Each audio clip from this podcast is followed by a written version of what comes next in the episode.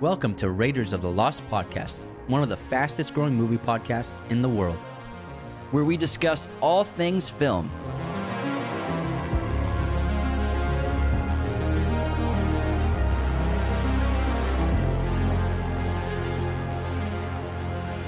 On this episode, we discuss Leonardo DiCaprio. Hello, movie friends. Welcome back to the show. This is Anthony. And this is James. Today we're going to be covering Leonardo DiCaprio and going through his entire career. This is an actor spotlight on one of the best to ever do it. We love Leo, and I think he's the consummate actor and movie star where he has this combination of incredible star power with unbelievable talent. He can literally do anything. And I think that the entire world has always been infatuated with him since Titanic.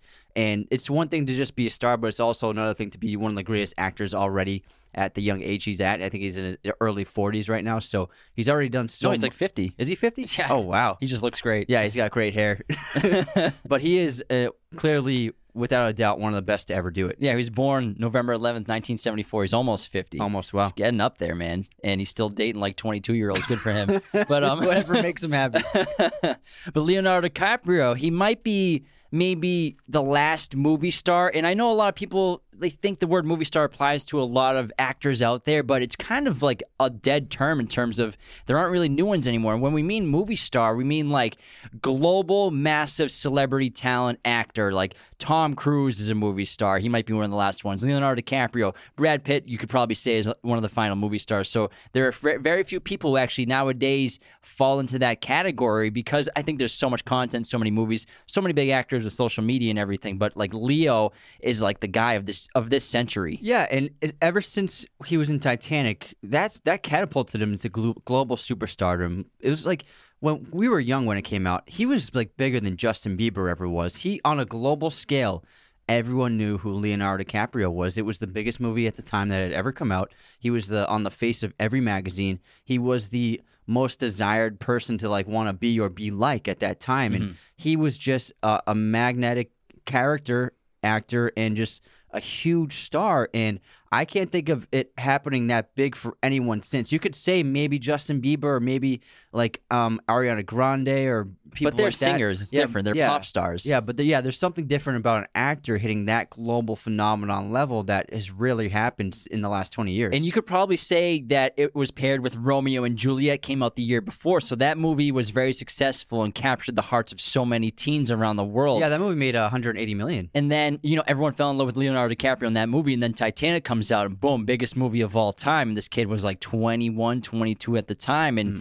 Turned into the biggest heartthrob to ever exist in terms of in Hollywood. He actually beat out Ethan Hawke for that role. I'm sure E- yeah. Ethan Hawke was like the number 2 and then Paul Rudd was also in the running for it. Paul Rudd. Yeah. I guess you could have seen that. Ethan Hawke, I could see definitely doing that because Ethan's Yeah. very similar, great But- actor. But I read that uh, every actor in Hollywood wanted Titanic, and then when Leo got it, they all hated him for it. Well, you can tell that Leo, his entire career, he had such immense talent at a young age that he probably beat out so many people in so many roles. Like, look at what's Eating Gilbert Grape. Like, that is such a phenomenal performance. Well, um, Joaquin Phoenix in his uh, in his I believe it was either his Golden Globe or Oscar acceptance speech, he said that when he was up and coming, he he and a bunch of other actors who are very well known nowadays, they would always go on these auditions when they were in their teens and early twenties, and and they would always like go on this on these auditions for big movies and these big roles, and then they would always um, never hear back from the casting director and never get the roles, and then someone would, would say. It was Leonardo. It was Leo. do you know Leo? and then like, "Who's Leonardo?" so I Leonardo, I think definitely he was able to get all the the he got the the best choices of roles. I think after Titanic, he got the best ones. well, you could probably say that after, not after Titanic, but I would Gilbert say. Grape, maybe. No, I would say that starting with Catch Me If You Can, the guy never made a bad movie ever again. He made only re- pretty much great movies ever since that point because after Titanic, he did have a couple bombs, like The Beach was a bomb. Don's Plum was not even supposed to be a movie. No, no, The Beach made 150 million dollars. No, yeah, I know, but That's I a lot. I wouldn't say bo- right, financially not a bomb, but critically destroyed. yeah, it's, it's not a good movie. And then um, the Celebrity wasn't a super popular film. That was a, a Woody Allen film. well, he has it's a cameo. Yeah. he's, he's in it for five minutes. But but I mean, starting with like in 2002, the guy's career was it's been impeccable ever since, and that's 2002. He did Gangs of New York and Catch Me If You Can. But even if even but the thing with Leo, what makes him so great is he understands how important it has to have a great director at the helm of a movie. He only works with the best directors possible. And even The Beach, it's Danny Boyle. Like, Yeah. You're not going to say no to Danny Boyle coming off of Trainspotting. Even though the movie The Beach didn't work out, he just did Trainspotting. Like you, you gotta work, you're gonna work with him. You know what I mean? Mm-hmm. Yeah. And he even turned down American Psycho to do the, the Beach. So, and like you said, like Catch Me If You Can, but also you know Romeo and Juliet, uh, Baz Luhrmann, great director. You know Titanic, obviously James Cameron. I can't remember who made The Man in the Iron Mask, which was in between Titanic and The Beach, but uh, that was an okay movie. But also that he was already he already had such amount of star power because of Titanic. The Man in the Iron Mask made almost two hundred million dollars, and the the the studio researched who the audience was that went to see it. It was all it, it, over the majority of the audience was under twenty five. So all these young people went to go see the Man in the Iron Mask because he was such a gigantic star. So um, Leo's star power, I think, is second to none. Honestly, in terms of the history of film, because he, you could say he is the king of the box office. In all of his movies since Romeo and Juliet, Leo's movies have averaged three hundred and eighty-two million dollars. Each film, that's insane. The average. So, and he's not in superhero movies and not in franchise movies. He's never gonna be a superhero. That's what I love about him. Doesn't do He- sequels. He has that pull at the box office, though, that no matter what he's in, people go see it. Even if it's Revolutionary Road, him and Kate Winslet arguing for two hours, that still almost made a hundred million dollars. Like he has this unbelievable magnetism about him that people go see his movies, and it's it never fails. And before we continue, the best way to support Raiders of the Lost podcast is to share us with your family and friends and become a patron at patreon.com slash Raiders of the Lost podcast. Patrons get perks like personalized videos, podcast schedules for upcoming episodes so you know what to watch ahead of time. Top tier patrons get patrons get a monthly shout out on the podcast. And the best perk of all is every single patron, $2, $5, $10 tier, doesn't matter. You get access to all of our content, which means our weekly bonus episodes of the show, which posts every Tuesday on Patreon slash Raiders of Lost Podcast.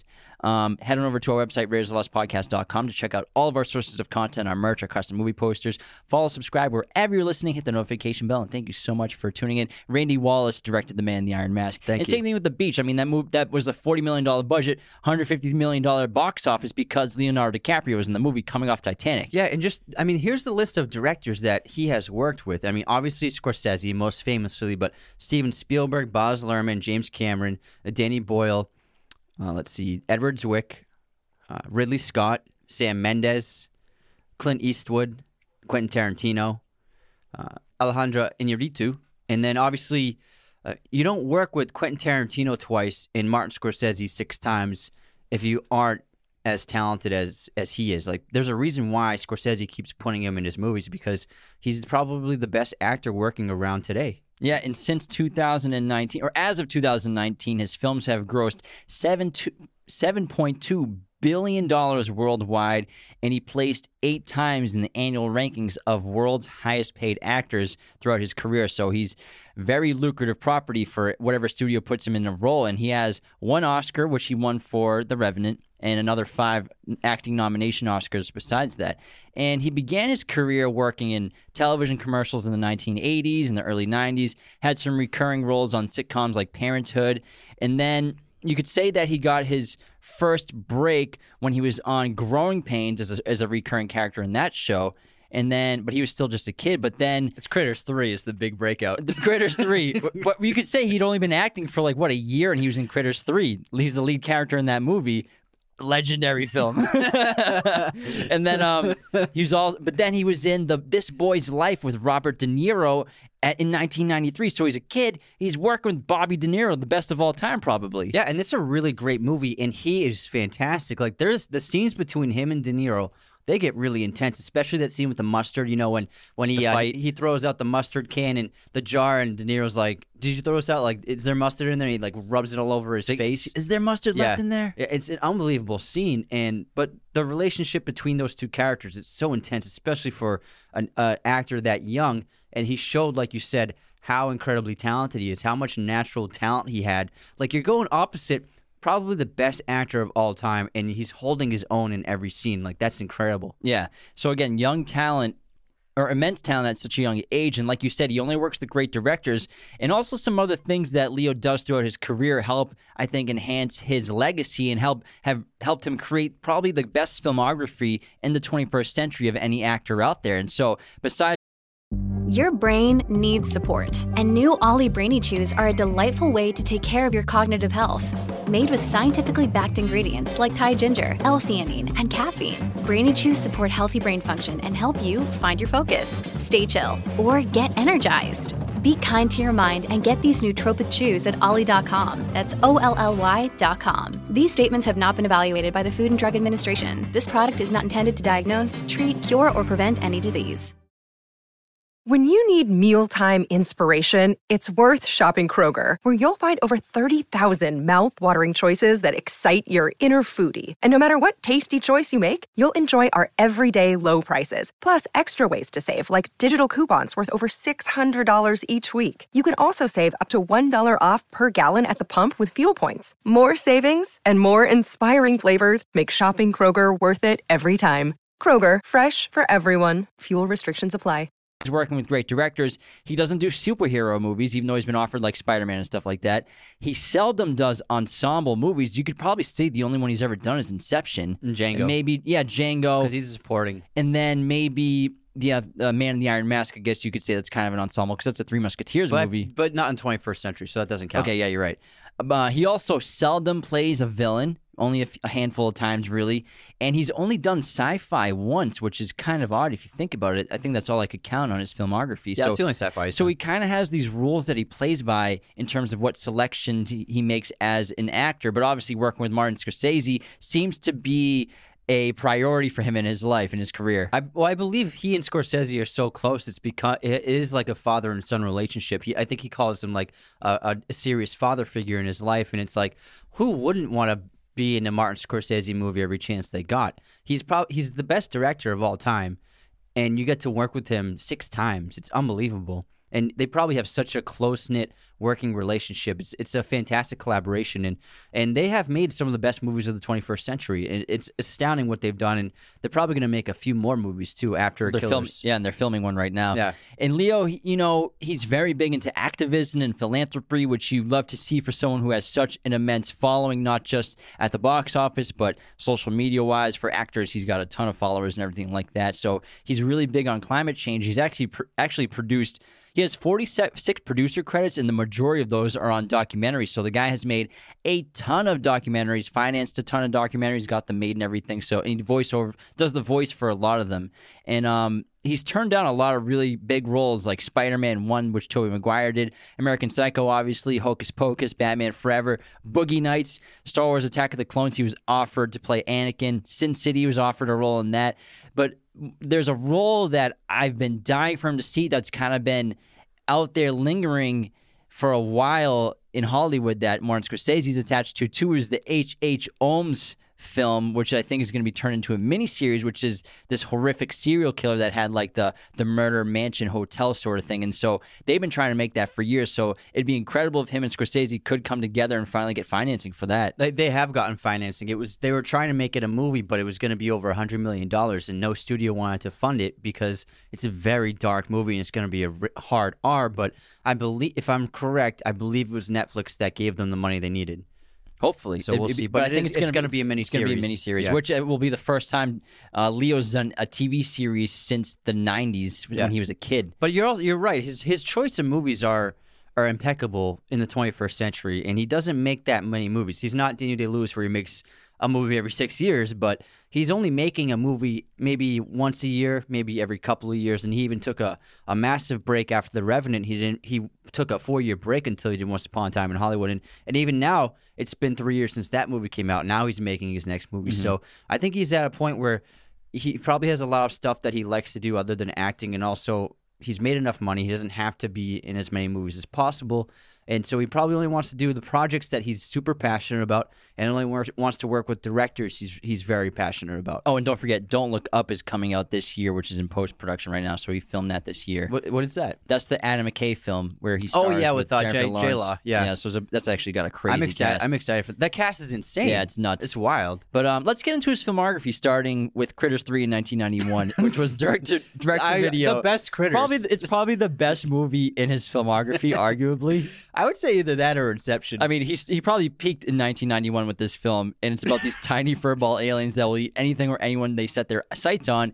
In a Los Angeles apartment tower. but I again, believe, I believe Jennifer Aniston was in the first Critters. I think so too. Yeah. But again, he's like a year into acting or something like that, and he's already starring in a franchise film, which you could say is very impressive for such a young kid. yeah, it's not bad. And then uh, Poison Ivy in 1992. I don't think he I don't know even- what that is. He just barely has a credit in that. But then 1993 is This Boy's Life. He plays Tobias Toby Wolf, and this is a really intense film because it tells the story about this relationship between a rebellious 1950s teenager and his abusive stepfather. So he's basically forced to by his mother to go live, then go live with this man who seems okay at first. He kind of seems like he's got these odd, quirky behaviors, but then they learn real quickly that he's a very abusive man. very intense, very dominating, and it's you. It's a very dark character for De De Niro. People who say he does the same thing every time, like watch a movie like this, and you're like, wow, he has that that rage. You haven't seen it since Raging Bull. It's the same thing with Scorsese. Like I think a lot of people think they oh Scorsese only makes gangster movies. He's made way more non-gangster films than he's made gangster movies.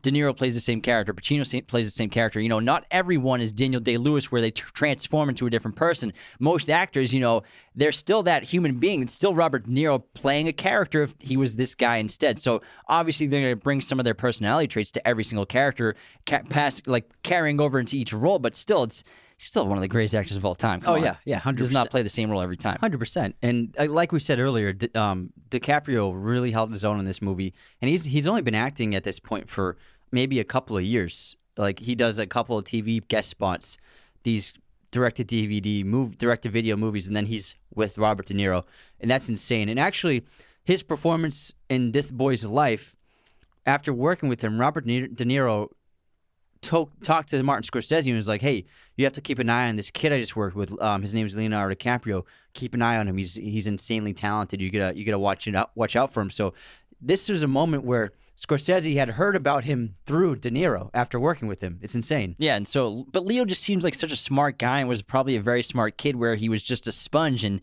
what better environment to be in than around Robert De Niro on set and watching him prepare for just these scenes where even though you're a kid and De Niro's like in this film and he's playing a character that's untypical, that's not typical for him, he still gives it 100% because he's De Niro. And then in 1993, Leonardo DiCaprio co-starred in a film called What's Eating Gilbert Grape opposite Johnny Depp, and he play, it's about a young man in a small midwestern town who struggles to care for his mentally disabled younger brother, played by Leo, and morbidly obese mother while attempting to pursue his own happiness. And Leo was only about 16 at the time of filming. I thought I think he was 19. When was he born again? He was born in, in 1974. So he's 19. Okay, but okay, but filming he's probably 18. Yeah, probably Okay, I was 18. wrong. Yeah. But still, this performance he got an Say that Oscar. again. You were wrong. I was wrong. I was.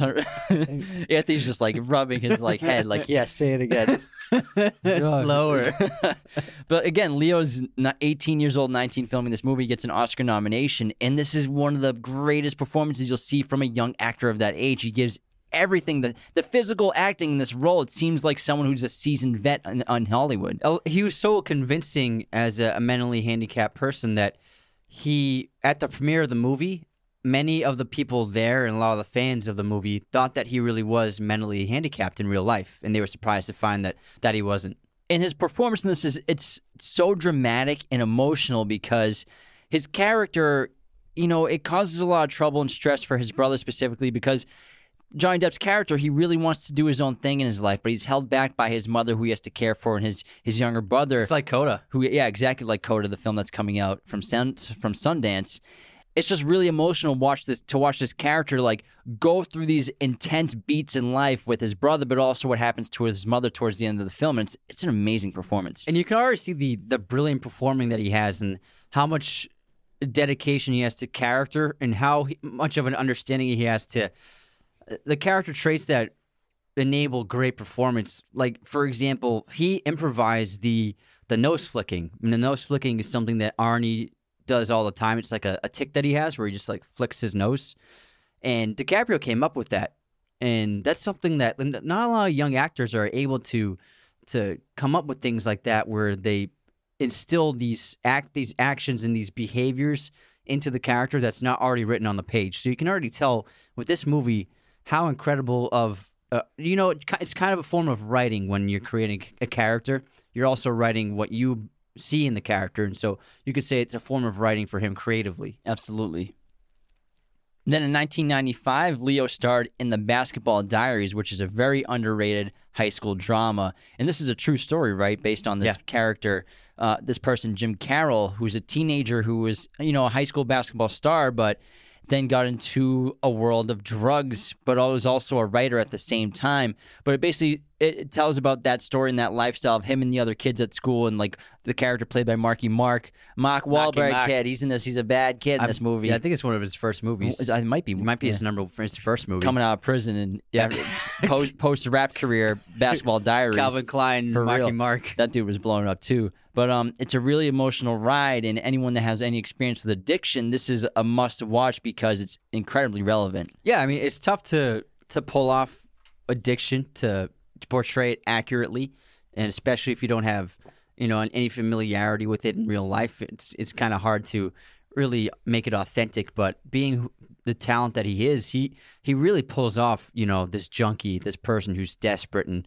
It gets to such a low point in his life, and it, it's an incredibly dramatic role. I mean, this is something that I mean, he was nominated for Gilbert Grape, but he, I think he definitely should have possibly gotten nominated for lead actor for this at this young age. But I think they he was overlooked maybe because of how I don't know. Maybe the movie itself isn't that great of a movie. Mm-hmm. Possibly sometimes a movie if it's not amazing, but the performances are, the performances can kind of be forgotten. Yeah, and so I I, think that's that. a situation like that. Yeah. But all in all, it's an excellent movie, and he's fantastic. And and Wahlberg showed also he doesn't have obviously the same talent as Leo, but he shows that he is a capable actor for sure. Yeah, absolutely. In 1995, he also starred in The Quick and the Dead. He, he doesn't have a huge role in this film, but it's just, it's a fun western that was like kind of just like a shot in the dark, you could say. It's about this female gunfighter who returns to a frontier town where a dueling tournament is being held, which she enters in an effort to avenge her father's death. It's a lot of fun, and there's like Gene Hackman, Yeah. Sharon Stone, Russell Crowe's in it's it. It's a very Yeah. tense film, like lots of tension throughout the entire thing. It's But pretty cool. It's a stacked cast. Yeah. Mm-hmm. These are like the biggest actors working at the time, and he's in it as well. So it's a big deal. It's like Christian Bale being in those Shakespearean adaptations with the best UK actors. Mm-hmm. It's like you're paying your dues. Then in 1995, he was in Total Eclipse, which is a pretty good movie with um, Daniel uh, David Thewlis, who plays uh, Professor Lupin. Yeah. it's it's kind of like they have a they have a relationship in this. it movie. reminds me very much of Vicky Cristina Barcelona. yeah, but with men. Yeah, both guys. Yeah, so I think Woody Allen kind of was inspired by this movie. And then 1996, Leo took the world by storm for the first time with Romeo and Juliet.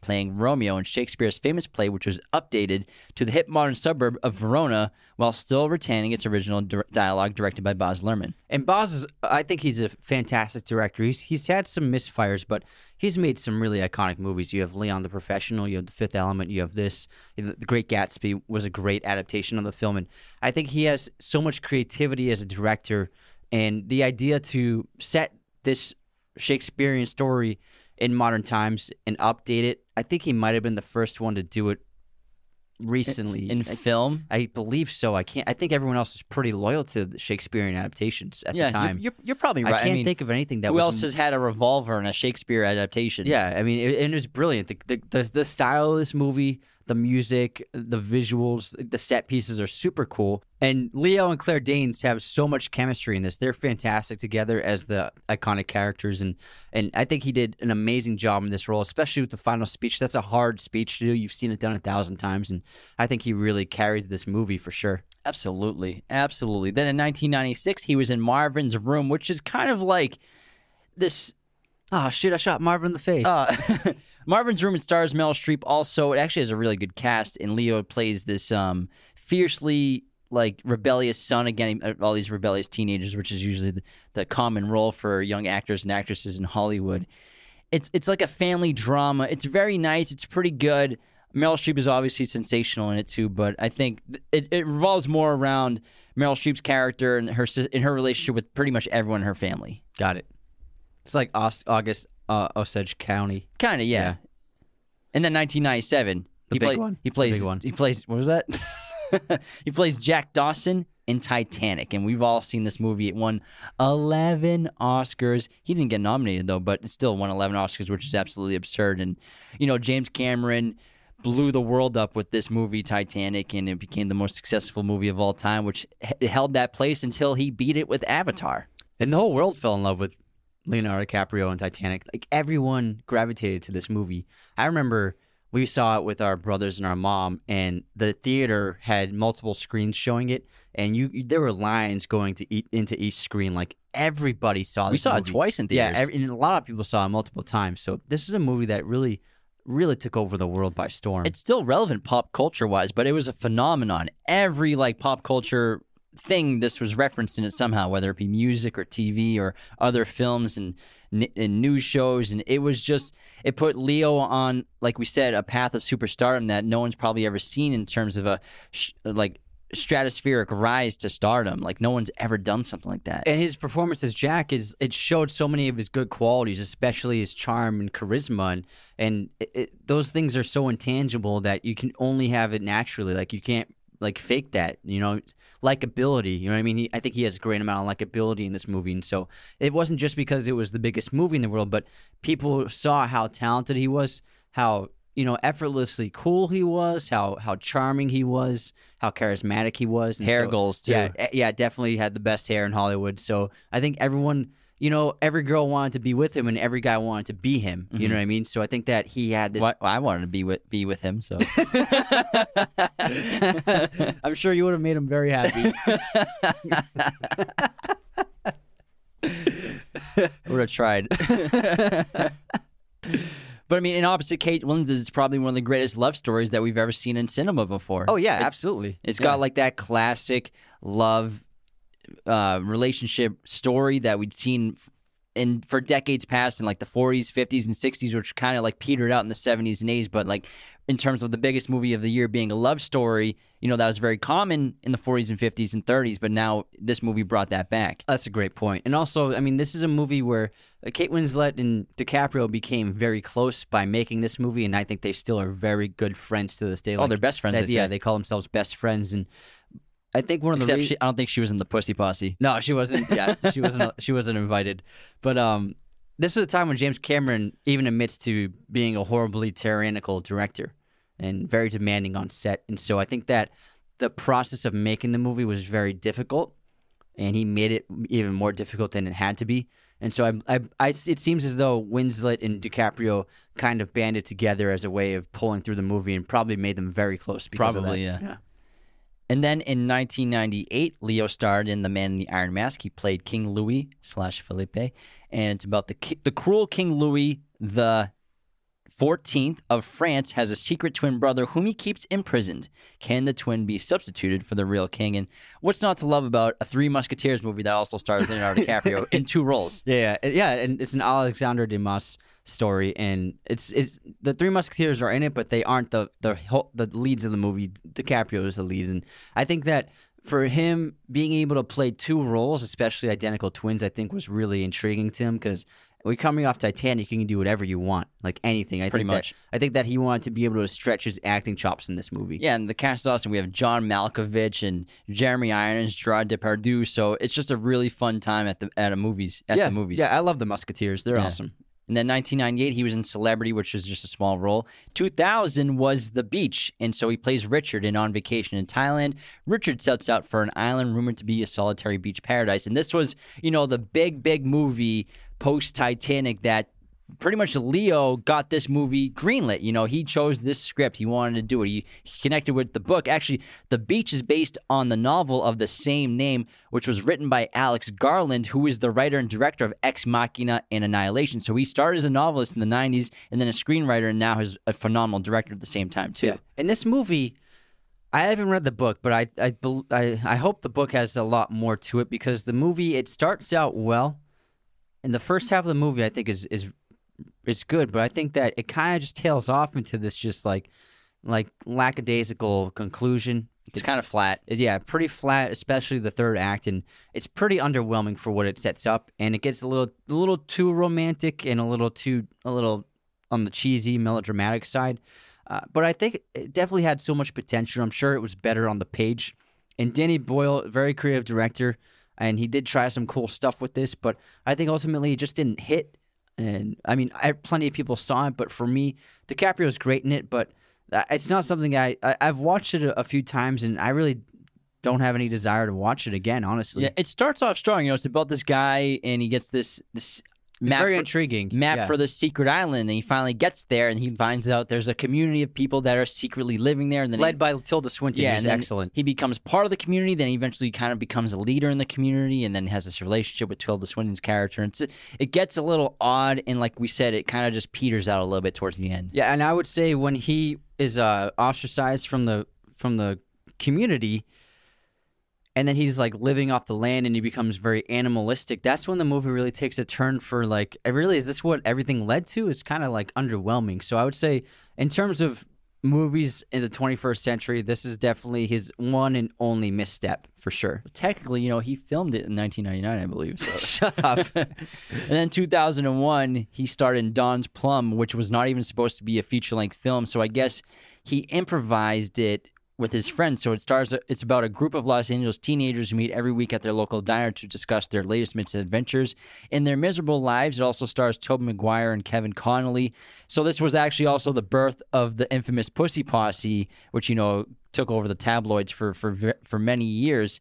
And this movie actually cannot be shown commercially in the United States or Canada because of a lawsuit brought by stars Leo DiCaprio and Tobey Maguire. Because this film features a lot of pretty much the entire thing is improvised, and their characters are just kind of just despicable people.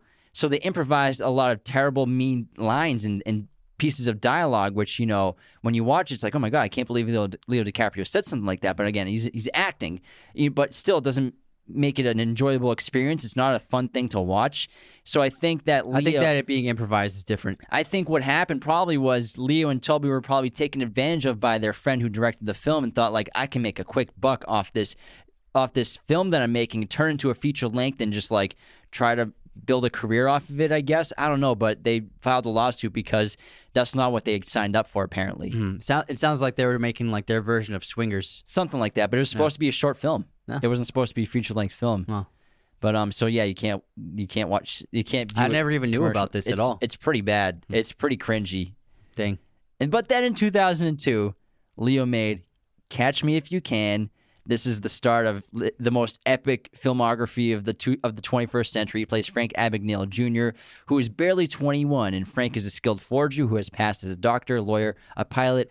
FBI agent Carl becomes obsessed with tracking down the con man, who only rev- revels in the pursuit. And this, you know, co-stars with Tom Hanks. This is his first uh, collaboration with Steven Spielberg.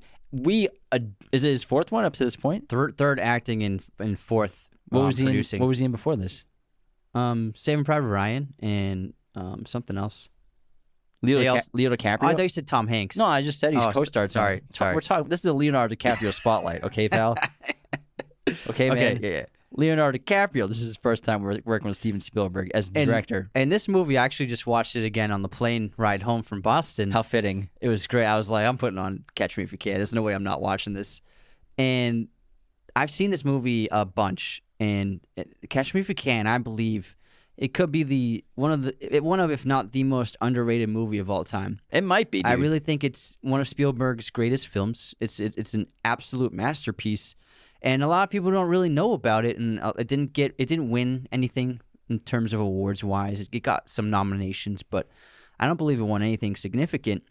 But this movie is really unbelievable, and it's crazy because it's a true story. This guy Frank Abagnale did all this stuff by the age of nineteen. according to him. Yeah, Well, I, I believe um, it. All the forging, yeah, but in terms of like the other stuff, who knows how much he made up? I believe it.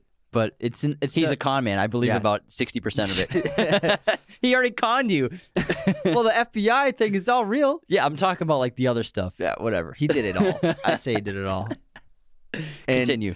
But it, it's it's the thing that's it, the story's so crazy, but the truth is stranger than fiction kind of scenario where you could write this and people would be like, "There's no way this could be plausible. That's impossible." But like this guy really did it, and it's such an interesting character. You're you're a 16 year old who begins not just forging checks but also impersonating an airline pilot. Like what a fascinating role this guy was. and then you're impersonating a doctor, and then you're impersonating a lawyer. So obviously, he's a very precocious person. He also impersonates a French high school teacher. So Frank Abagnale is a fascinating character, and Catch Me If You Can is one of our most underrated favorite films to watch. We watch this at least once a year. We gotta we gotta put it on. And I mean, John Williams' score on this movie it might be one of his top five too as well. It's very underrated. Yeah, and it has it really has some of the Spielberg's best directing examples as well. Like there's some unbelievable long takes Uh, fantastic cinematography, and I just adore this movie. I think Leo and Tom Hanks, whenever they're in a scene together, is just gold. Like, remember when he's like, "You're gonna eat that eclair? I'll, I'll tell you how I passed the bar if you give me half that eclair." And then Tom just like shovels the whole thing down his throat. Wait a minute. You got your wallet. Hold on to it. I trust you. a couple minutes earlier, you would have had him. I didn't.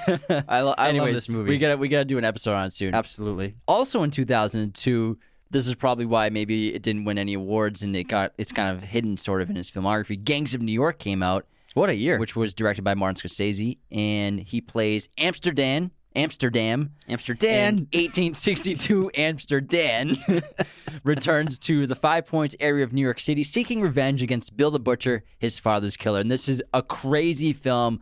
Marty just knocked it out of the park and Marty, what he does is he takes you as a storyteller. He really transports you into a different world than every time he makes a f- movie. And this one, you feel like you're at the five points and you're in 1862, and like maybe you just got off a boat. You're an immigrant and you're could be knifed down at that corner over there, or you're trying to get bread over there. It's wild what he created. yeah, America was a horrible place in cities like this. If, if you were an immigrant terrible. coming into America Yeah. in the 1860s, holy crap! But even for people, even for the natives that lived Yeah. there, like everyone, it was a time of like great poverty. I believe ninety four percent of the entire population lived in poverty. At Probably this time. higher. Yeah, it might have been higher. So it's it's a difficult living situation. Unless you were wealthy, you were struggling. not So- just poverty, but Yeah. ex- like Extreme extreme, unhealth and malnourishment, and, Yeah. and you could probably die any day over something. I wonder what the average age of death was at that time. probably had to be in the 30s. maybe 30s or 40s at the most. Like it was just a horrible time to be alive. Like we're all very lucky to grow up in the 21st century. Like this is insane what we have compared to you know the people that lived at this era. But this movie is so big in scope, and I I love when Scorsese makes period pieces because his filmmaking is suited to the the the idea of telling these fantastic stories and you know working with Danny Day Lewis with DiCaprio it's it must have been a dream job you're working with the best actor to ever live and the best director to ever live and this is a movie like I said earlier Scorsese sought out DiCaprio because of Robert De Niro recommending him and then they met before this movie and he's like I want to make Gangs in New York with you and so this this came about because he got this boy's life And so basically, Leo became the new De Niro in his new like best bud making Yeah. movies with guy instead. of Because De Niro, you know, he's getting old. He's probably in his fifties at this You point. can't be the, a leading man in giant Hollywood movies. now we have the your new young movie star who's just as talented as De Niro, probably, and Leo. And he he does so much great work as Amsterdam, and you know it must have been probably I would I mean it had to have been his most challenging role maybe ever to act alongside Daniel Day Lewis. That must be a donkey As task. Bill the Butcher. Yeah. I mean, sure, like Age of Innocence, it's probably not that intimidating. but then you're you're going opposite. You're on set with Bill the Butcher. I'd be like shitting my pants the whole time. Yeah, it's unbelievable, and he really holds his own. And uh, he apparently, so Daniel Day Lewis is a method actor, and he's method offset. He's method for the entire At home. time of production. He's always Bill the Butcher at this time, and and But I, I like how you explained it before, where he knows he's making a movie. Yeah, he he- knows what world he's yeah, living he in. knows that there. He knows there's cameras. He knows that there's electronics around him. That there's modern technology. You know, he You has know, a, he has- he has a wife. he, he has a cell phone. You know, uh, he he understands that he's not like lost his mind to the character, but he just perceives everything through that pa- character's mind. That's how he does his method acting. Like I'm texting Martin Scorsese, but I'm texting him as Bill the Butcher. So that's how he. That's how his, his process That's is. a kill. Yeah, that's, a a kill. but he also is very reclusive and he doesn't re- usually go out. But one night, Scorsese and DiCaprio asked. They, they talked him into going out for dinner with them because the two of them always went out to dinner to like you know talk about movies and stuff and and and Day Lewis was like okay I'll go with you tonight and they went to uh, a restaurant in New York but he's still Bill the Butcher. Hasn't showered in two months. He's got this crazy greasy hair. Uh, probably wearing, if not the actual wardrobe, but similar clothes uh, to what Bill would wear. And apparently, he terrified the waitress so much that she wouldn't go near the table anymore. I bet Marty and Leo loved it. it must have been hysterical. Oh man, that's pretty wild. that's crazy. But yeah, we love Gangs in New York. Obviously, Marty and Leo. I think it's an underrated masterpiece as well. for uh, Scorsese. And then Cameron Diaz has a great role in it Yeah, too. she's just in it, phenomenal movie all around. And then 2004, another underrated masterpiece from Martin Scorsese, The Aviator. Leonardo DiCaprio plays Howard Hughes. It's a biopic depict- depicting the early years of this legendary director and aviator from his career in the late 1920s to the mid 1940s. And this is another movie where it's similar to Catch Me If You Can, where it's like a long period of time over a real person's life. But I think The Aviator, Leo might have put most of himself into a role in terms of the performance and the emotionality and the physicalness of the nature of the character, especially the OCD elements to Howard Hughes' character. And it's just a breathtaking performance every time I watch it. I, I would argue this is probably his best performance. Mm-hmm. Even though he won the Oscar for The Revenant, I think what he did in The Aviator was sensational. It's an incredible um, showcase of his talents. And uh, Howard Hughes was such a huge ca- person in, in the world and such a magnetic personality, very, very unique person, obviously, with all those disorders and his behavior patterns. So it's a challenging role to perform and he also like Howard Hughes accomplished so much at sec- such a young age. So very accomplished person. I think it's a dream job role for any kind of actor, and I think that DiCaprio, even though he didn't win the Oscar for this, I think he should have won the Oscar. Uh, Cate Blanchett did win the Oscar as Katharine Hepburn, and deservedly so because she's absolutely fantastic in that in that role.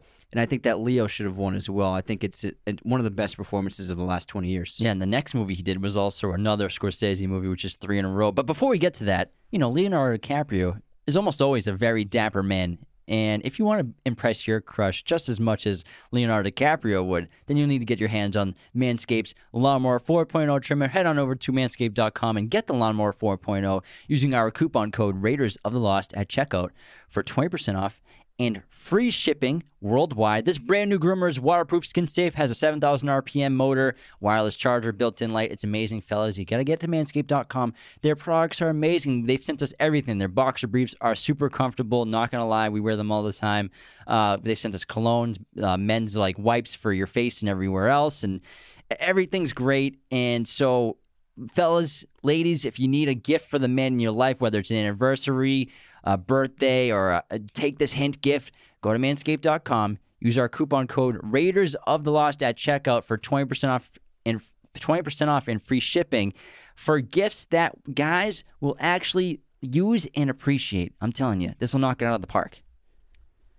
All right, let's get back into Leonardo DiCaprio's filmography. Way of the future. The Way of the Way Future. of the Future. And we're with The Departed. Three in a row with Marty. 2006. He plays William Billy Costigan, an undercover cop and a mole in the Boston Police attempt, Department attempts to identify each other while infiltrating an Irish gang in South Boston. And this is one of our favorite movies. We've done an episode briefly talking about it, our Boston movies episode. It's a wicked piss of movie. and I mean, guy. Leonardo DiCaprio playing Billy Costigan, who is a mole infiltrating Frank Costello's gang, who's played by Jack Nicholson. And then Matt Damon plays the exact opposite. He's a mole inside the Boston Police Department working for Frank Costello, and they're both tasked with finding each other. It's it's a sensational crime drama. I think we've talked about uh, being like, in terms of crime dramas, it's like Heat and then The Departed. Those are like the top two. Oh yeah, and it's, you could say it's the best Boston movie ever. It's Wicked Pissing. Wicked a kid. and he does the Boston accent perfectly. Uh, Billy Costigan is a, a fascinating character. He goes through hell in this movie, and, and I think that he showed new facets to his talent. Like this character is on edge constantly. He's co- always under duress. He has serious complications with his mind, and you know he's a very stressed out person. And I think that DiCaprio really captured that perfectly. And you know, working alongside Jack Nicholson and Matt Damon, it's just a star-studded cast. It's a dream job, I bet. And I think that this is it won Best Picture. And interestingly, he didn't get nominated for this, but he got nominated for Blood Diamond, which also came out in 2006. But I think that clearly his performance as Costigan is the better performance. Yeah, I agree 100%. And, you know, Marty, this is the movie he finally won the award for Best Unreal. Director. It took him 45 years of making movies to finally get that recognition, Of which making is absurd. of making some of the best movies ever. How does he not win for Goodfellas?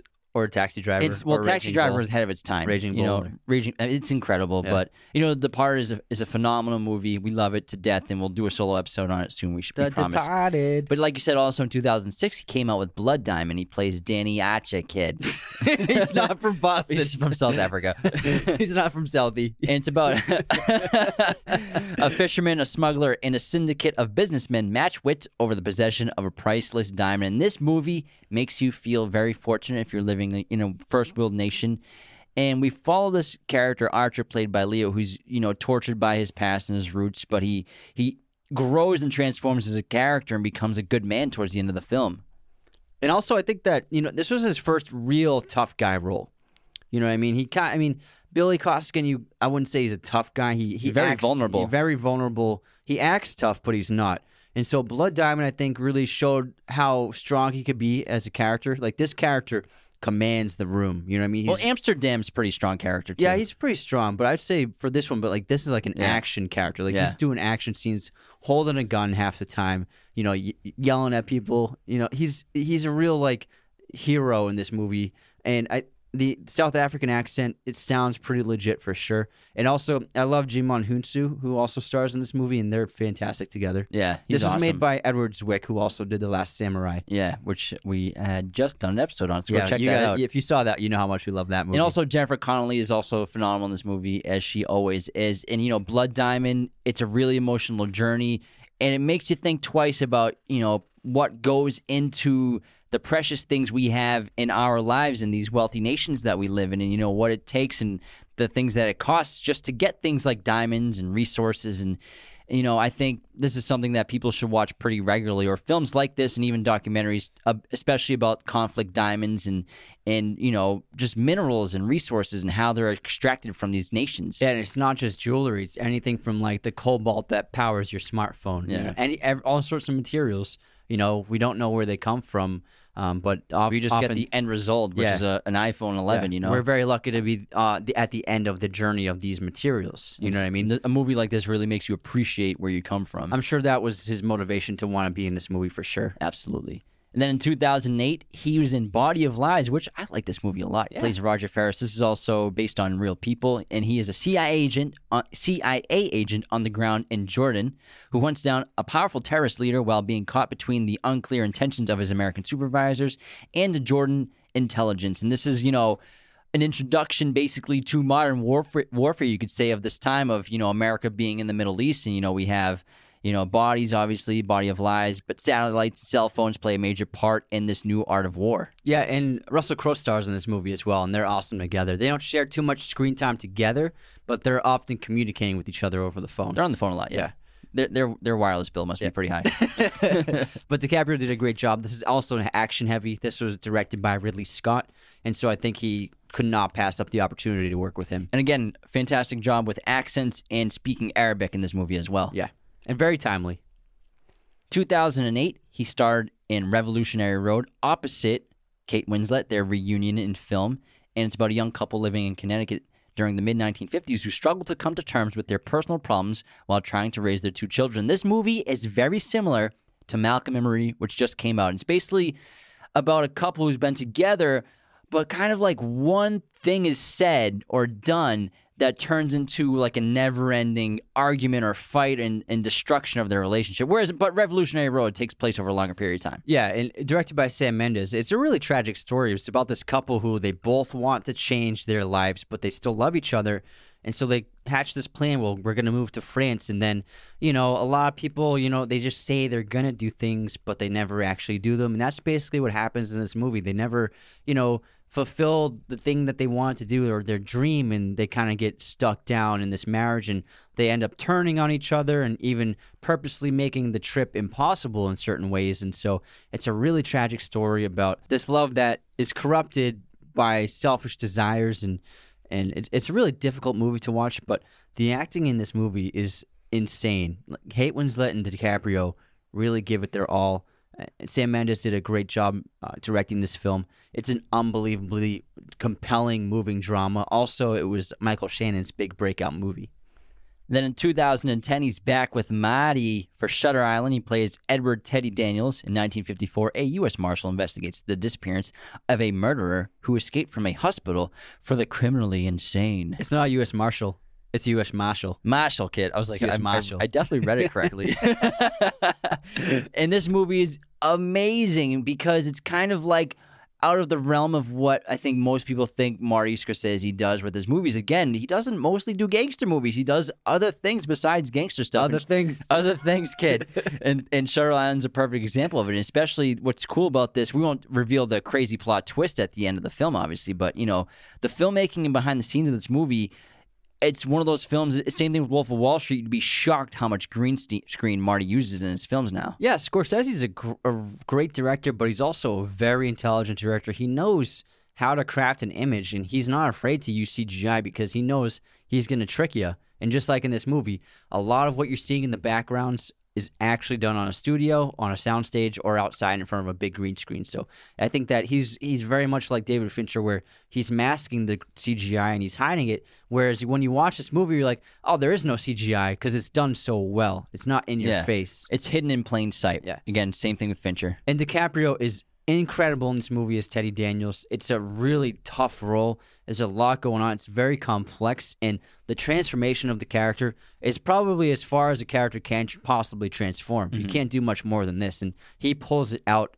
Full stop. He's amazing in this. And, he's, and you know this movie just messes with your head. You don't know what's going on until the end of the movie. And you know he stars opposite Mark Ruffalo in this film. It, it's Ben so good. Kingsley. Ben, yeah, Ben's Yeah. in this as well. And so incredible cast, incredible movie. It's wicked piss. Based on the book by Dennis Lehane, who does a lot. Who also wrote Mystic River. He does all those uh, Boston crime and, and books. The, the town. yeah, he did the Town too, guy. Dennis Lehane. And it's Leanne. Lehane it's Leanne kid. from from West Roxbury. from Providence. All right, 2010. He just casually dropped Inception with Christopher Nolan. he plays Cobb, a thief who steals corporate secrets through the, through the use of dream sharing technology, is given the inverse task of planting an idea into the mind of a CEO. So, this movie at the time when it came out was probably the most ambitious, groundbreaking film I'd ever seen. I, I like to compare Chris Nolan to like the closest thing we have to to like Stanley Kubrick, someone like that, where he's these incredible, challenging ideas and blend of sci-fi in his film. And I think Inception just because it's been 11 years, I think people forget how great that was and the impact it had just on the world and in cinema in general. So I, I think people should revisit it more often just to really remember how great of the film that is. Yeah, it's it's one of my favorite movies, and I, I just I just remember even seeing the first trailer for it, and it was just the trailer was like, oh my god, I hate to see out of control. insane. And I think, like you said, it's the only sci-fi movie DiCaprio's ever done, and probably ever will do. And you know, the reason why he did it obviously is to work with Christopher Nolan, and his vision for this was astounding. And I'm sure the script on paper was unlike anything he had ever read before. But also, when you make The Dark Knight, I'm sure like everyone wants to work with you, even DiCaprio. Like you can work with anyone you want when you make something like The Dark Knight. And that's why DiCaprio, I think, signed on to work with Chris Nolan. It's probably Chris's best movie too. Yeah, It I, could be. it might be my favorite Chris Nolan movie still. And then um in 2011, we've done a full episode on Inception, so go check that out, guys. There's just just on an hour and a half of Inception talk. That was, that was a while ago. Yeah, man, it's we might have to do another one just an Inception Part Two. because we're better at it. It's been a it's been a long time. Um, in 2011, he starred in J. Edgar as J. Edgar Hoover, who was a powerful head of the FBI for nearly 50 years.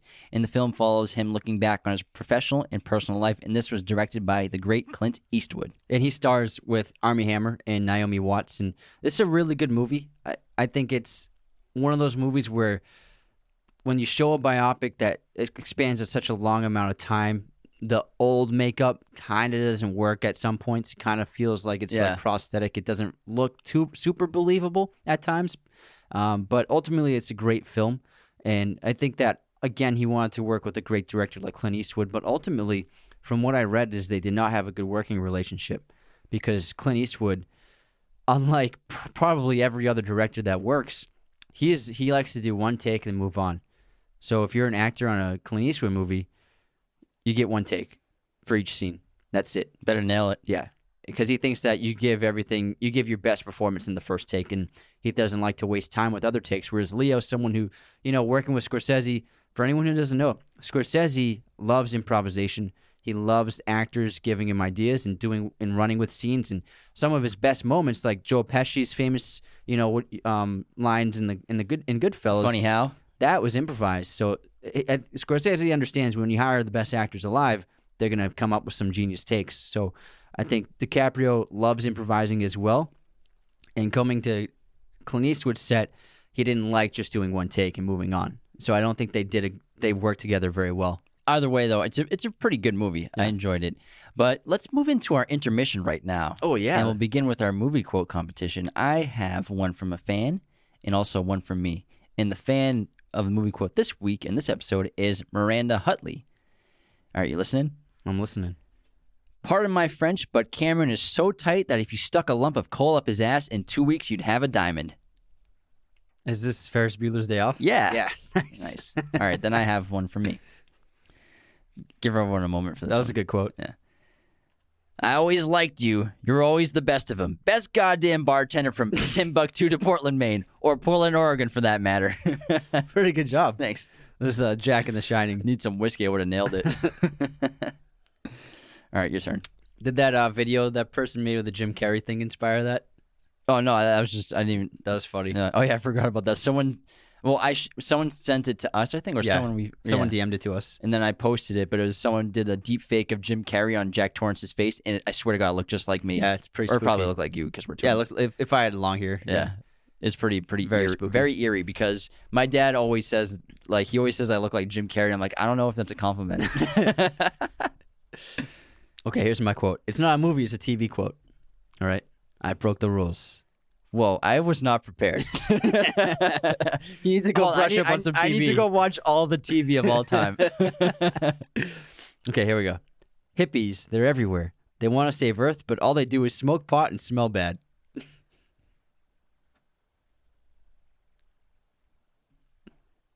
what kind of TV show is this? Very immature TV show. it's a cartoon. It's a cartoon. Yeah. Is it South Park? Yeah. Oh, nice. Yeah, it's Nailed Eric it. Cartman. Oh yeah, nailed it. The way you you should have done an Eric Cartman voice. Hippies, they're everywhere. Yeah, see they that- want to save Earth, but all they do is smoke pot and smell bad. Batman. Batman! All right, guess this movie release year. Mamma Mia. Mamma mia. 2000. The first one? Yeah. 2008. Nailed it. Yes. Nailed it. Here's mine. Hopefully. A Clockwork Orange.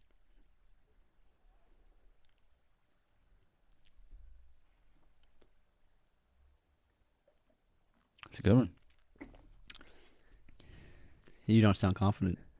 19 Yes. 74. 71. Oh man. I knew it was old, but fuck, I didn't realize it was that old. Hey, F bomb. Oh yeah, sorry. You can just silence it out. I'll silence it out. It's the first F bomb I've silenced. you think it's the first d- hole I've dug? All right. Movie pop quiz time. In The Departed, what is the incorrect address that Costigan is accidentally told by Delahunt versus the correct address he shows up to to meet Queenan where the gangsters show up? so the incorrect one is 314 Washington Street, and the correct one is 340. 344. 344. You're an idiot. you almost Am I had- not here? When I got the call, When I got the like, signal, I got the call. when I got the call, I came here. I was at the grocery store with no signal.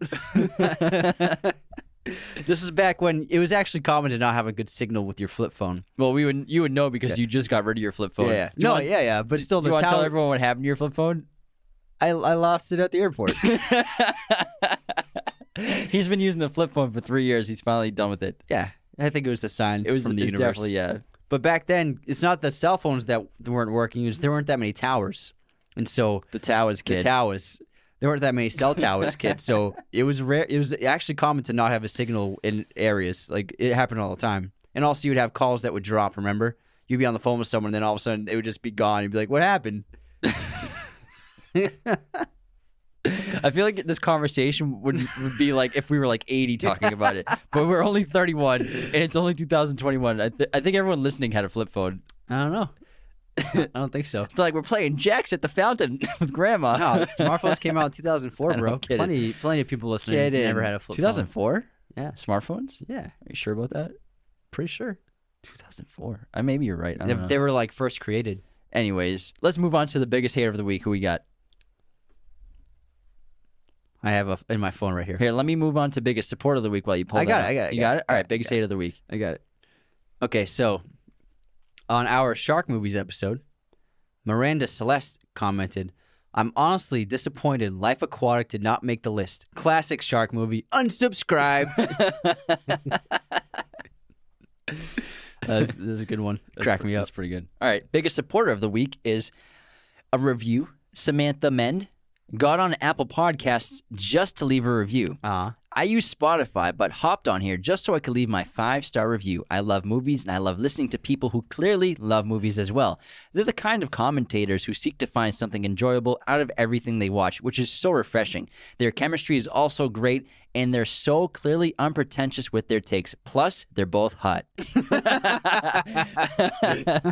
Thanks, Samantha. Thanks for noticing. it's almost as good as the rotisserie chicken one.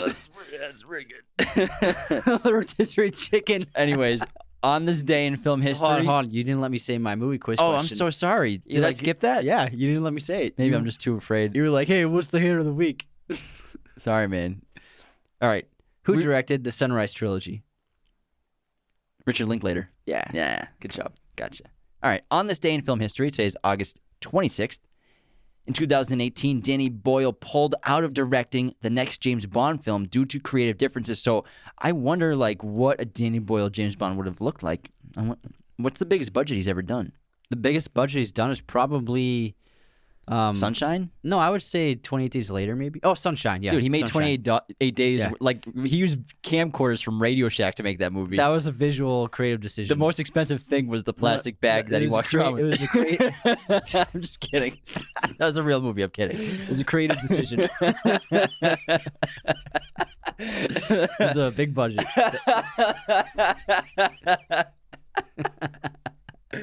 oh man, I got myself That was that funny. no, yeah, Sunshine's biggest budget. You're right. uh, born on this day, we have Macaulay Culkin, Chris Pine, and John Mulaney. Also, movies that were released on August. No 26th. woman were born. Not a single woman was born on August 26th in history. Those are just the most popular ones, all right? of course, a man would say that list. oh my god. I hate you. I hate you. All right. Uh, and then movies that were released The Brothers The Brothers Grimm in 2005, Your Name in 2016, and then Natural Born Killers in 1994. We just did Your Name. Yeah. In the anime episode. Yeah. And I love the Brothers Grimm. It's got uh, Heath Ledger and Matt Damon. Yeah. I can't even look at you right now. my god. That's funny. Oh my gosh, man. All right, what's your movie recommendation for today? I don't have one. Do you have one? I have Attack the Block. Available. just say, just redo the. just. All right. And my movie recommendation for this week is Attack the Block on Amazon Prime. It is an amazing alien invasion movie starring John Boyega. It's about a bunch of street kids who start taking down aliens who have invaded the neighborhood. It's so much fun. It's got a great soundtrack. Excellent movie. And the sequel is in pre-production. That's right. Can't wait. It's going to be awesome. All right, let's get back to Leonardo DiCaprio's career. And in 2012, he co starred in Django Unchained. He played Calvin Candie. The film is about a German bounty hunter and a freed slave who set out to rescue his wife from a brutal plantation, plantation owner in Mississippi. And, you know, Leonardo DiCaprio, I think this is the only straight up villain he's done in his entire career. And it's a film from Quentin Tarantino. And if you're a big movie star like Leo, you've never really done a villain. I think at this point in his career, he felt that he was safe to take on not just a villain character because a lot of actors they, they probably don't want to they want to avoid the situation where they get typecast as just villains or they don't want to, you know, hurt their brand in a way. And we've talked about earlier on how Leo is very smart with his brand as an actor, how he only works with great directors. He doesn't really do mm, like superhero movies or anything like that. He's, he has his rules that he abides by. And this is the only villain I could think of he's done. Yeah, because it looks. If you look at Christoph Waltz, as great as he is, he has been playing a ton of villains lately, and so I mean, I think that he didn't want to get caught inside of that same kind of trap as well. You know what I mean? I could see that, yeah. And this was his first supporting role since 1995 in The Quick and the Dead, and so I think he's also smart with not just not picking to choose to play the villain, but also playing only the lead roles in movies, which is a big deal for being a leading man in Hollywood. So or co starring. yeah, and, and not even and you could say he's in a couple of ensembles, but he's still the leader of the movie. Whereas this, I think it's only because it's such a brilliant character written by Tarantino, and because of who Tarantino is, I think that DiCaprio was very enticed by that those combinations of the character that was written and the director to be able to be like, okay, I'll be the supporting character in this movie, not even show up until an hour into the film, is but the role is that good. Yeah, and, and Calvin's one of the most evil, interesting characters we've seen in years. One of the one of the most iconic in Tarantino's filmography, which is saying a lot. And just Leo gives this role everything he has, and he knocks it out of the park. And we've done an episode featuring Django, so go check that out for sure, guys. Yeah, and it's, it's got some iconic scenes like the the blood scene when he cuts his hand open and he continues filming and finishes his monologue. It's unbelievable acting, and you know, I he didn't even get nominated for this, I don't think because of the kind of role it is, I don't think Yeah. they would nominate him. but I think um, looking back on his filmography, people will always be like, "Yeah, Calvin Candie was prob could have been his best performance." Could be, yeah, for sure. Yeah. And then 2013, Leo starred in The Great Gatsby as Jay Gatsby. A writer and Wall Streeter, a, a writer and Wall Street trader, Nick, finds himself drawn to the past and lifestyle of his millionaire neighbor, Jay Gatsby. And the Gatsby book is so famous; everyone reads it in school at some point. It's one of those books like uh, you read in summer reading. You know what I mean? It's like Hatchet. Yeah. Uh, I, lo- I loved Hatchet. yeah. Hatchet's good, but like it's not like Gatsby. Okay, you're right. It's like It's not legendary. I don't know why. I just I love that book. no, I was- Hatchet was awesome. yeah, when I was like 11. Yeah, but uh, Gatsby's a really fascinating character, and I think DiCaprio he could have been the only person who could have pulled it off this well, and it, it became an iconic role, like that meme of him holding up the glass of champagne. Oh yeah, so many memes from this movie. iconic. But uh, Baz Luhrmann again, I think they had such a great relationship on Romeo and Juliet. I mean, this is 20 years later, and they make another movie together. So clearly, they got along really well. I'm sure he loved working with him. But L- Luhrmann's vision for this was fantastic, uh, really extravagant, like Gatsby's parties are, and also contemporary in terms of the music. He used a lot of hip hop music.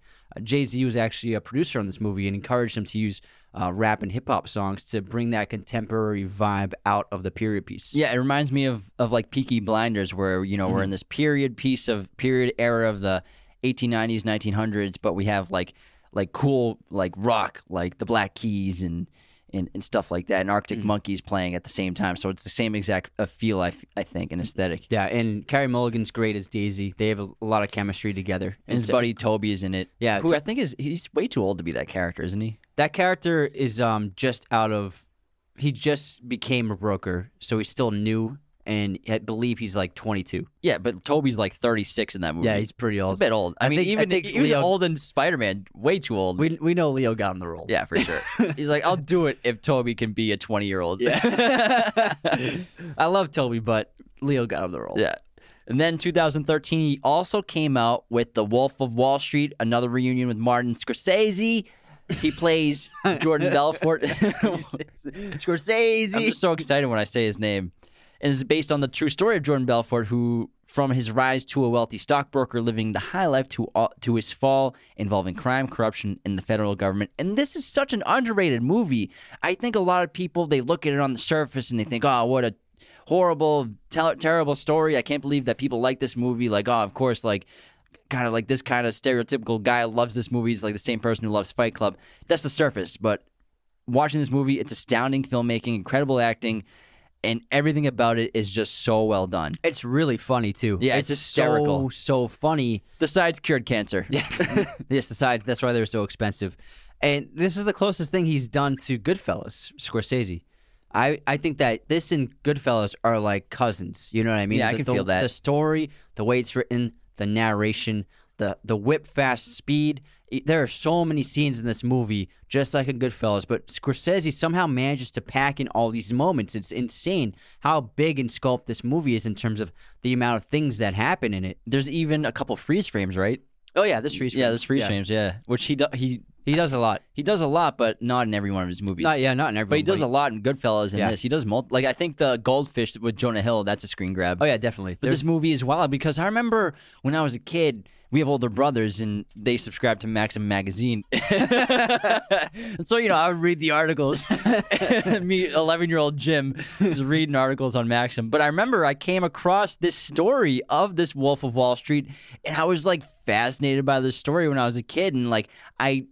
I totally forgot about it for a decade and a half, and then this movie comes out. I'm like, that was what I read when I was 11. Mm-hmm. It's crazy. Yeah, and DiCaprio, he had never done comedy before. And he's really funny. Oh, he's he's- great yeah. in this, especially the Quaalude scenes, and especially when he's trying to enter his, his Lamborghini. That scene is so hysterical. Yeah. He opens the door with his foot, and he improvised that scene. That was not planned. He came up with the idea, and he came up with the idea to open the door with his foot.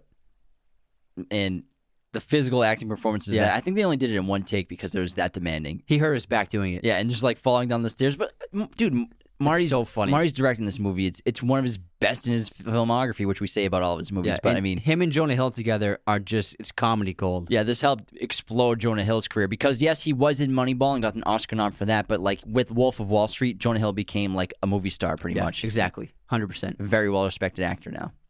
And then in 2015, he starred in The Revenant. He played Hugh Glass, and this is about a frontiersman on a fur trading expedition in the 1820s fights for survival after being mauled by a bear and left for dead by members of his own hunting team. And this is loosely based on a true story. Not all of it's true, like he doesn't have a son in real life, but the book is really fascinating and a little more accurate to Hugh Glass and what he was really like. But man, what a performance! He he went to hell and back just to finally get his Oscar. Yeah, what this what makes this movie different, and I've said it before. A lot of DiCaprio's characters they speak a lot. There's a lot of dialogue. I mean, just take Wolf of Wall Street, Inception, you know, uh, Django. So much dialogue, so much scenes to so many scenes to chew. And with this movie, he speaks very little. This mo- this performance is all physicality, and I think that he was drawn to that idea of like, you know, portraying a character physically without saying too much at all. And uh, I think that's what people really saw in this movie how how much he put into it, how much of his body he sacrificed to the performance. Like like when he's dragging his body across the dirt and he's like scraping his nails into the earth, like you're like, oh my god, he's really going for it in this movie. It's insane. Yeah, you go in the backyard and do that in a frozen environment. That's not going to feel very good. Yeah, and they shot this in the real environments. There's like we've said before, we actually did an episode on this. They only used one artificial light in the entire movie for one moment. Otherwise, it's all natural light because they were shooting in the real real locations. And this is freezing temperatures, freezing cold rain, snow. Uh, so it's physically difficult, challenging movie to make. Yeah, and you know, we, yeah, like we did an episode on that in Birdman when we had our guest Santiago Chaga on. It was a great episode to do because The Revenant is a sensational movie, and uh, is a fantastic director, and Em- Emmanuel Lubezki's cinematography, as always, is spot on and just beautiful. Every single shot is a piece of art, and you know, The Revenant's one of the best movies made in the last decade for sure. But before we continue, why don't you tell us about some movie posters, pal? I have to tell you about movieposters.com, the best place to get your posters online today. We have a brand new coupon code with the website, so our old one will not work anymore. It got shared too much Yeah, online, yeah, so a lot of people are using it. Yeah, it was. It's out on the internet. So you, this is just for our show. We've changed it. So now the coupon code is Raiders fifteen off. Again, Raiders fifteen off. So if you use that code at movieposters.com, you will get fifteen percent off your entire order. They have an incredibly large selection of movie posters, every kind of size, framing, backlighting, pretty much every movie imaginable. Movieposters.com has it. This is high quality stuff, and don't go to Amazon for the free shipping. It's not worth it because the quality is not good. We have it in our set. We have what, like two dozen of these posters, and they look fantastic. Again, go to movieposters.com, use our coupon code Raiders15 off, and get 15% off that order today. Thanks so much for bringing that up, Anthony. I love to. And then the last film that Leo was in that was released was Once Upon a Time in Hollywood in 2019. directed by Quentin Tarantino. He plays Rick Dalton, a faded television actor and his stunt double strive to achieve fame and success in the final years of Hollywood's Hollywood's golden age in 1969 Los Angeles. And you could probably say that this is like a movie that no one will ever make a movie like this again. You know, Quentin Tarantino, once his career is over, no one does what he does. You can't make a three hour movie of half of it just mostly dialogue, and then just dudes driving around in cars. Uh, that doesn't fly with studios. In the 70s. yeah, but like Quentin Tarantino is such a great storyteller and writer that he keeps you engaged for three hours with just these two real two characters mostly, plus Margot Robbie's character playing Sharon Tate. And the movie was a big hit and made over $300 million. Which was, I think, the highest grossing in Tarantino's career. I believe you're right. I believe I am. I believe you may be I right. believe I am.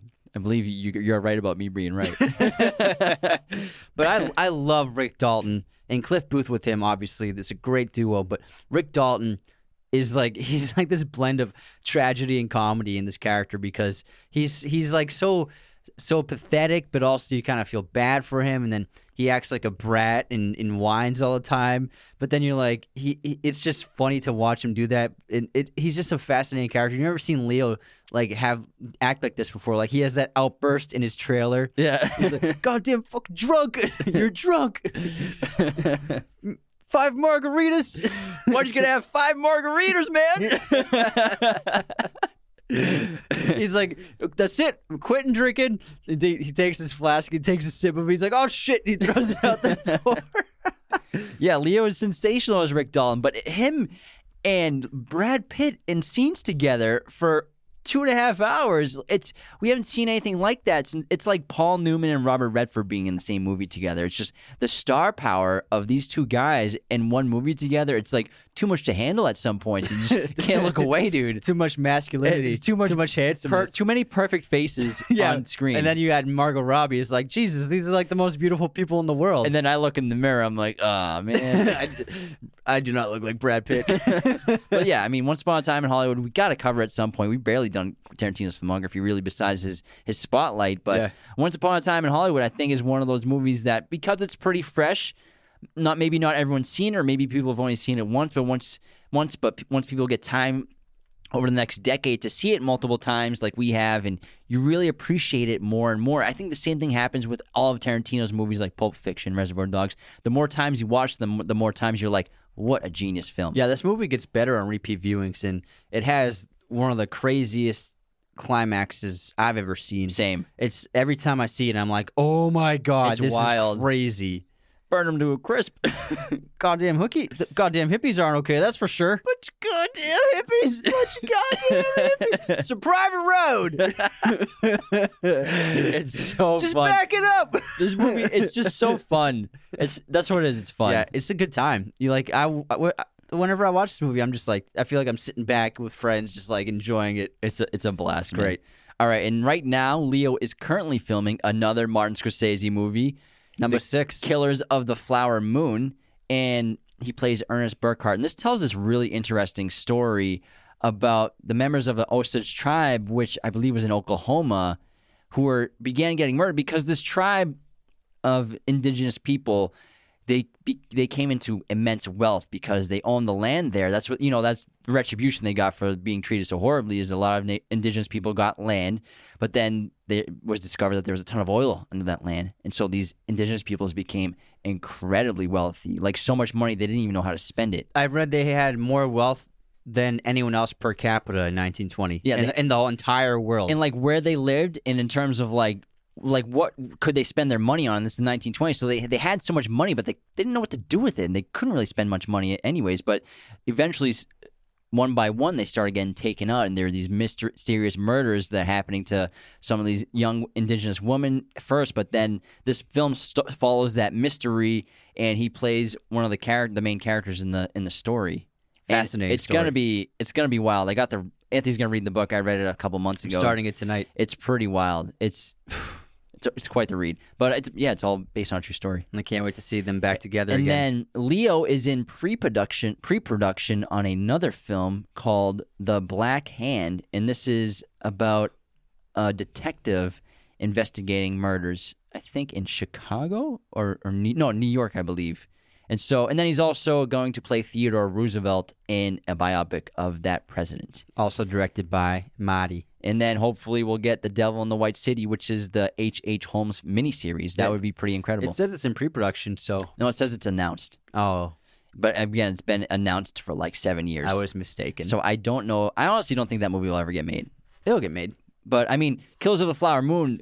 Brendan Fraser just got cast in that, which The King is back, thank God. Jesse Plemons, Robert De Niro, Barry Corbin, John Lithgow, Lily Gladstone, Tantoo Cardinal, Nathaniel Arkin. It's, this cast is absurd, and so I think it's going to be a terrific film to go see in theaters. I read that DiCaprio actually changed his role in the movie. He was going to play one role, but he was having conflicts with the writer of the movie, who refused to make changes to the character that DiCaprio wanted, mm-hmm. and so DiCaprio um, moved into another role, and Jesse Plemons took his Tom White. yeah, original role. So I wonder what it was.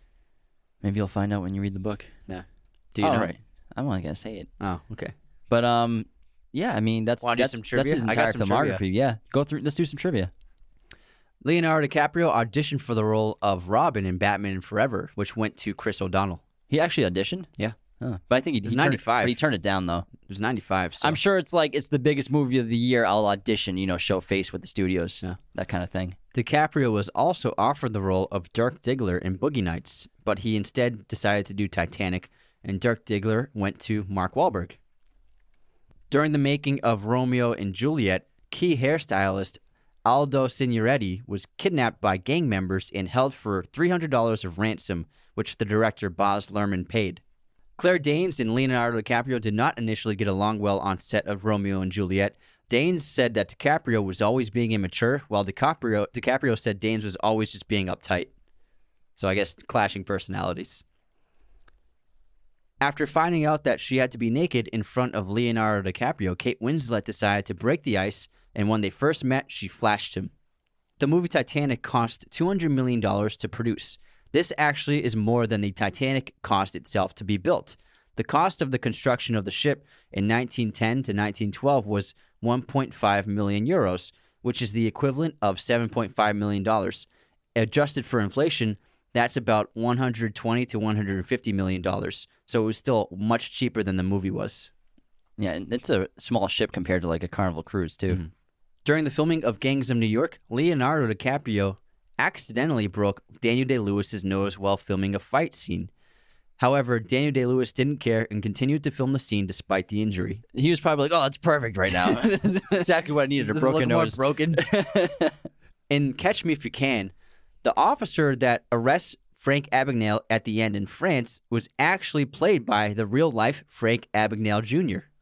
In preparation for his role as Howard Hughes, Leonardo DiCaprio spent some time with an OCD patient named Edward. He advised him on several aspects of the condition, in particular the tendency to repeat sentences over and over again, as in the scene where Hugh repeatedly says, asking for the blueprints, and also says the way of the future. Before Martin Scorsese and Leonardo DiCaprio decided to make Shutter Island, they were actually going to make Wolf of Wall Street first. However, the financing for Wolf failed, and so they went to Shutter Island instead. And that's all my notes. Thank you so much for tuning into this episode on Leonardo DiCaprio. Be sure to become a patron today at patreon.com slash Raiders of the Lost Podcast. Hit the notification bell, subscribe, whatever you're wherever you're listening. Thank you so much around the world, all our fans and all the support. We appreciate you so much. Take care, everyone. Raiders of the Lost Podcast is a mirror image production. Sound mixing done by Jacob Kosler. Opening music by Chase Jackson.